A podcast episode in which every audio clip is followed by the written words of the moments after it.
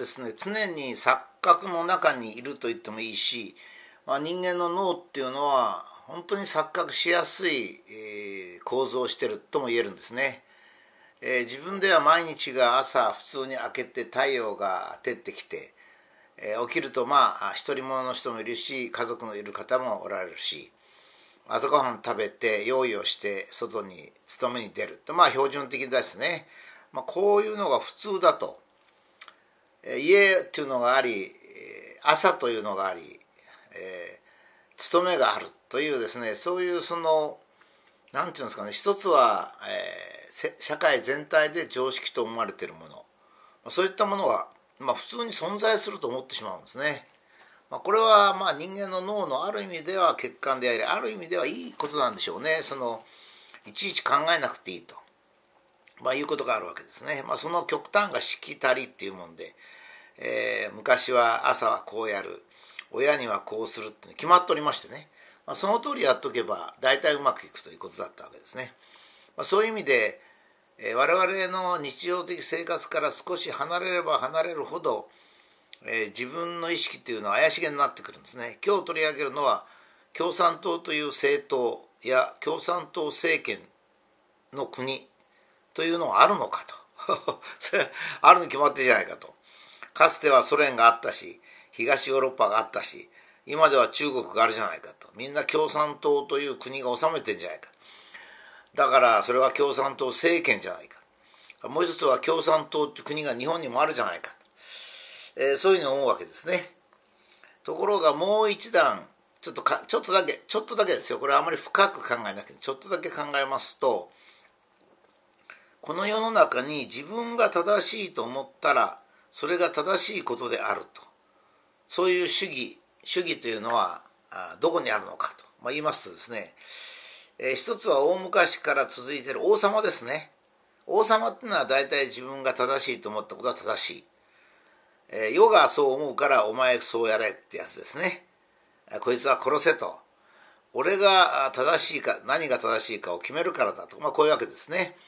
それから宗教家もどっちかっていうとそうですね。えー、お釈迦様イエス様あ全部ですね自分が正しいという前提に立っておりますね。で本当にお釈迦様とかイエス様がそう心の底から思ってたかは別にしてえー、それを受け継いだ人たちっていうのはかたくなにそう思っておられますね。えー、お釈迦様は正しいイエス様は正しいマホメット様は正しいとこう思って、まあ、それで生活をしてるわけですね。そうするとまあ不備来元の不備来みたいのが現れてですねいや俺の国には、えー、みんな神様がいるので俺は世界を統一してしまったので世界の神様はみんな俺のところにいるんだが俺が死んだ後誰に会うんだろうかというような素朴な疑問にぶち当たるわけですね。インドに住んでればお釈迦様だとそれから中東に住ん昔住んでたらイエス様だとそれから紀元700年ぐらいに中東に住んでたらマホメット様だと、まあ、こういうことになるんで正しさが3つあるじゃないかってこういうことになるわけですね。これもおかしいですよ。で共産党っていうのはですねえー、マルクス主義とも言いますけど、えー、マルクスというイギリスの経済学者が、まあ、19世紀に現れてどうも資本主義っていうのはおかしいと、まあ、自由に活動してると言っても自由に活動してない結果的には能力のあるものとかお金があるものそういうのに支配されて、まあ、いわゆるその頃労働者農民とこ言ったんですけど労働者や農民は常に虐げられると。まだ選挙とかですねそれから 独占禁止法とかですねそれからあの累進課税なんつうのがあんまり発達してなかったこともあって、えー、とにかく取れるものはどんどん取ってしまえとそれで日本のようにこの共同社会自然をよく観察した、えー、国民全部が平等だっていうようなそういう社会を見たこともないマルクスはですね。えマルクス主義というのを作ったわけですね。えー、労働者と農民がこれがね難しいんですよ。労働者と農民の数は一番多いんですけどだから多いからその多い力を利用して暴力革命を起こして政権を取ると。しかし彼らは同時にマイナーなんです。弱小なんですね今マルクス主義の人たちが少数民族を守れとか少数の意見を尊重しろと言ってるのは実はマルクス主義なんですけどそのどっちが本当なんだか分かんないんですけどねまあとにかくそういう理論を立てたそうするとこれは非常に都合のいい理論だったので20世紀に入ってソビエトができ共産党ですね東ヨーロッパがの国々が共産主義に変わり、まあ、中央アジアの、まあ、今ではとりあのいろんな中央アジアの国ですねアジア系の国が共産主義になり後に中国の毛沢東が中国に共産党を立てさらにカンボジアではポル・ポトが 共産主義国家を作り、えー、さらに、えー、北朝鮮では、えー、金、王国がですねできたと、まあ、こういうわけですね。でそのこの国はみんな共産党が支配する共産党政権とか共産主義国家と、まあ、呼ぶんですけど果たしてこれは党なんでしょうか？それとも政権なんでしょうかね？党っていうのはある思想を持って、えー、その国の政治を担当しようという意欲のある人たちの集まりと、まあ、こうなりますね。共産主義政権というとある主義を持った人が国民の同意を得てとか力の勝負で、えー、政権を握って力を発揮すると。ということは 党なり、えー、共産主義国家というものはですね国民のためにその国民が繁栄したりその国民が幸福になったりするために、えー、働くとこういうことになりますね。しかし歴史から見るといろんなことがありますね。えその国の人の殺人という点ではあのあのあれですねスターリンは大体2,000万人を自分の国民の2,000万人を殺した毛沢東はちょっとはっきりしませんが4,000万人から6,000万人を殺した。カンボジアのポル・ポトは、えー、600万の人口を持つ国のうち約半分以上の350万人を殺した、まあ、北朝鮮はまだ共産主義政権なんではっきり分かんないんですけどまあそういうことですね。名前は例えば中国人民民主主義人民共和国。という名前になっておりましてまず第一に民主主義であると。人民の共和国であると。いうことなんですが、まあ、これだけの殺戮が行われる。これが果たして政権なのかと。いうことが思いますね。それから東ヨーロッパではえー、30年ぐらい共産主義政権あ30年じゃないな。70年ぐらい共産主義政権が続いて、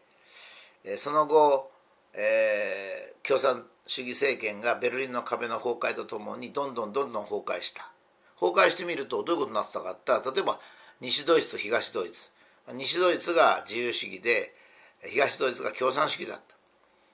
蓋を開けてみると両国で車を使って作っていたけども大体大雑把に言って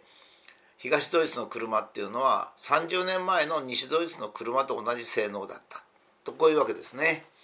それから今言っているあの温暖化ガスの排出なんかもそうですが自由主義ですとやっぱり効率を重んじますから自動的にエネルギーの消費量が減る。したがって CO2 が減るんですけど共産主義ではとにかく思想が先行しますからこれも非常に多かったわけですね。共産主義は平均して自由主義の大体40%ぐらい余計にエネルギーを使っておりました。つまり共産主義というのは発生してから人道的つまり国民を殺すという点でも経済的にもまあそれからやっぱりそれだけ殺せ殺されればやっぱり国民は幸福ではありませんから幸福という点でも全てダメだったわけですね。つまりどういうことだったかっつったら共産党という名前が付いてたり共産主義政権という名前が付いておりますがその実は破壊集団、えーと、法律に違反する、えー、道徳にも法律にも違反する破壊集団暴力団なんて呼んでる日本で呼んでるのとずっとずっと凶悪もっとずっと凶悪つまり殺人者集団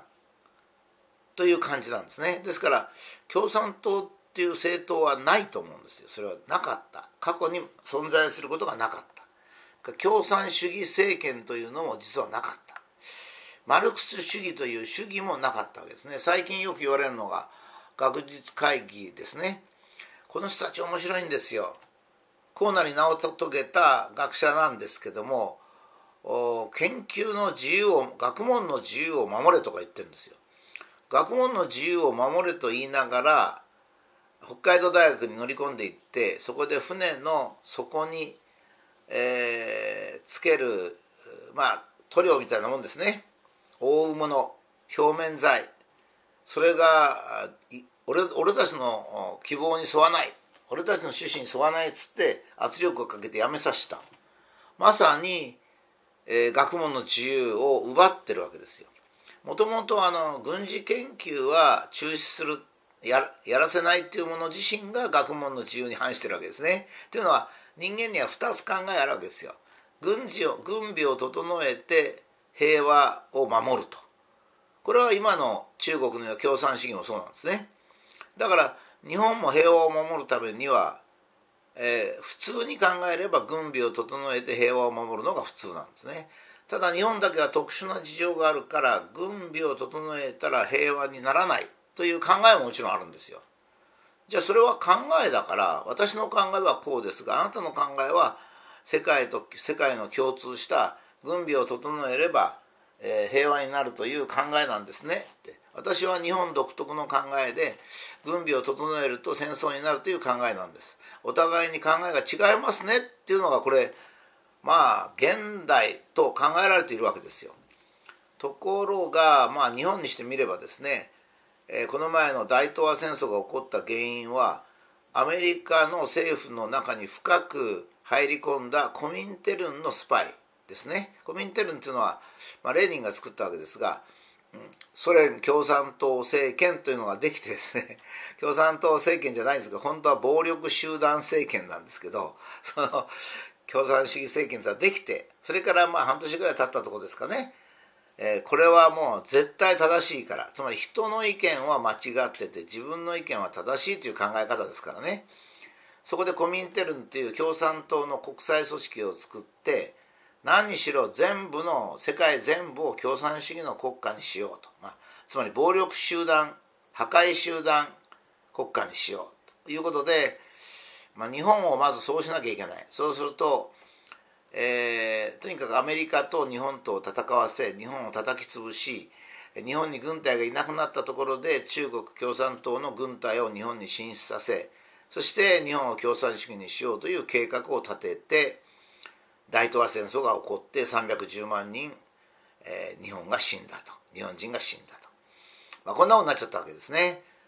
今でもそうですね。今の中国が何であんな変なことをするのかっつったら自分たちが正しいと思ってるんですよ。ですから尖閣諸島を別に取ってもいいと。台湾に人がいようとなんだろうと。自分たちが台湾は自分たちの領土だと言えばそうなると。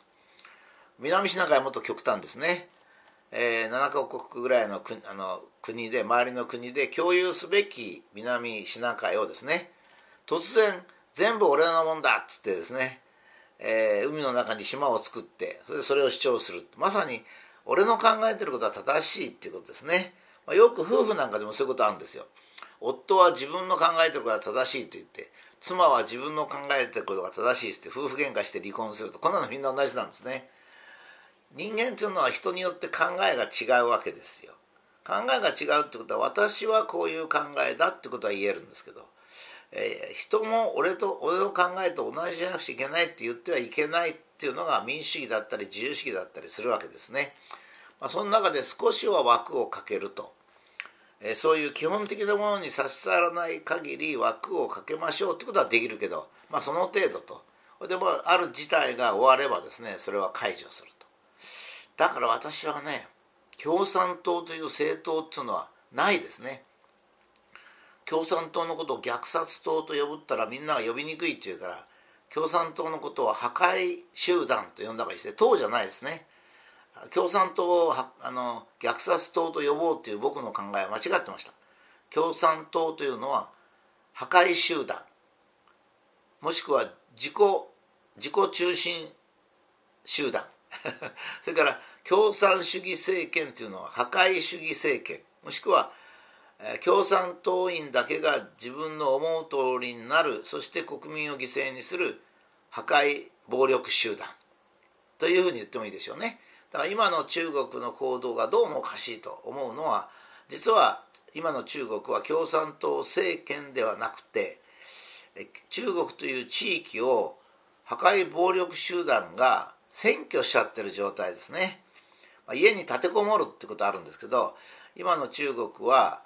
えー、破壊暴力集団が中国という全体を占領しちゃってる占拠しちゃってるだからチベットを占領して押さえつけたりウイグルを占領してなんか思想教育をしたりっていうようなことを悪さをやってると、まあ、こういうことになりますね。そうすると共産主義政権というのは破壊暴破壊暴力集団が不当に占拠した場所ですから。それは奇妙なことが起こっても当然であると。そうするとあの今の世界の状況それから共産党政権が全部倒れてしまったまあ今の中国とか残ってますが多くの共産主義政権が倒れてしまったことも理解できると、まあ、こういうふうになるんではないかと思います。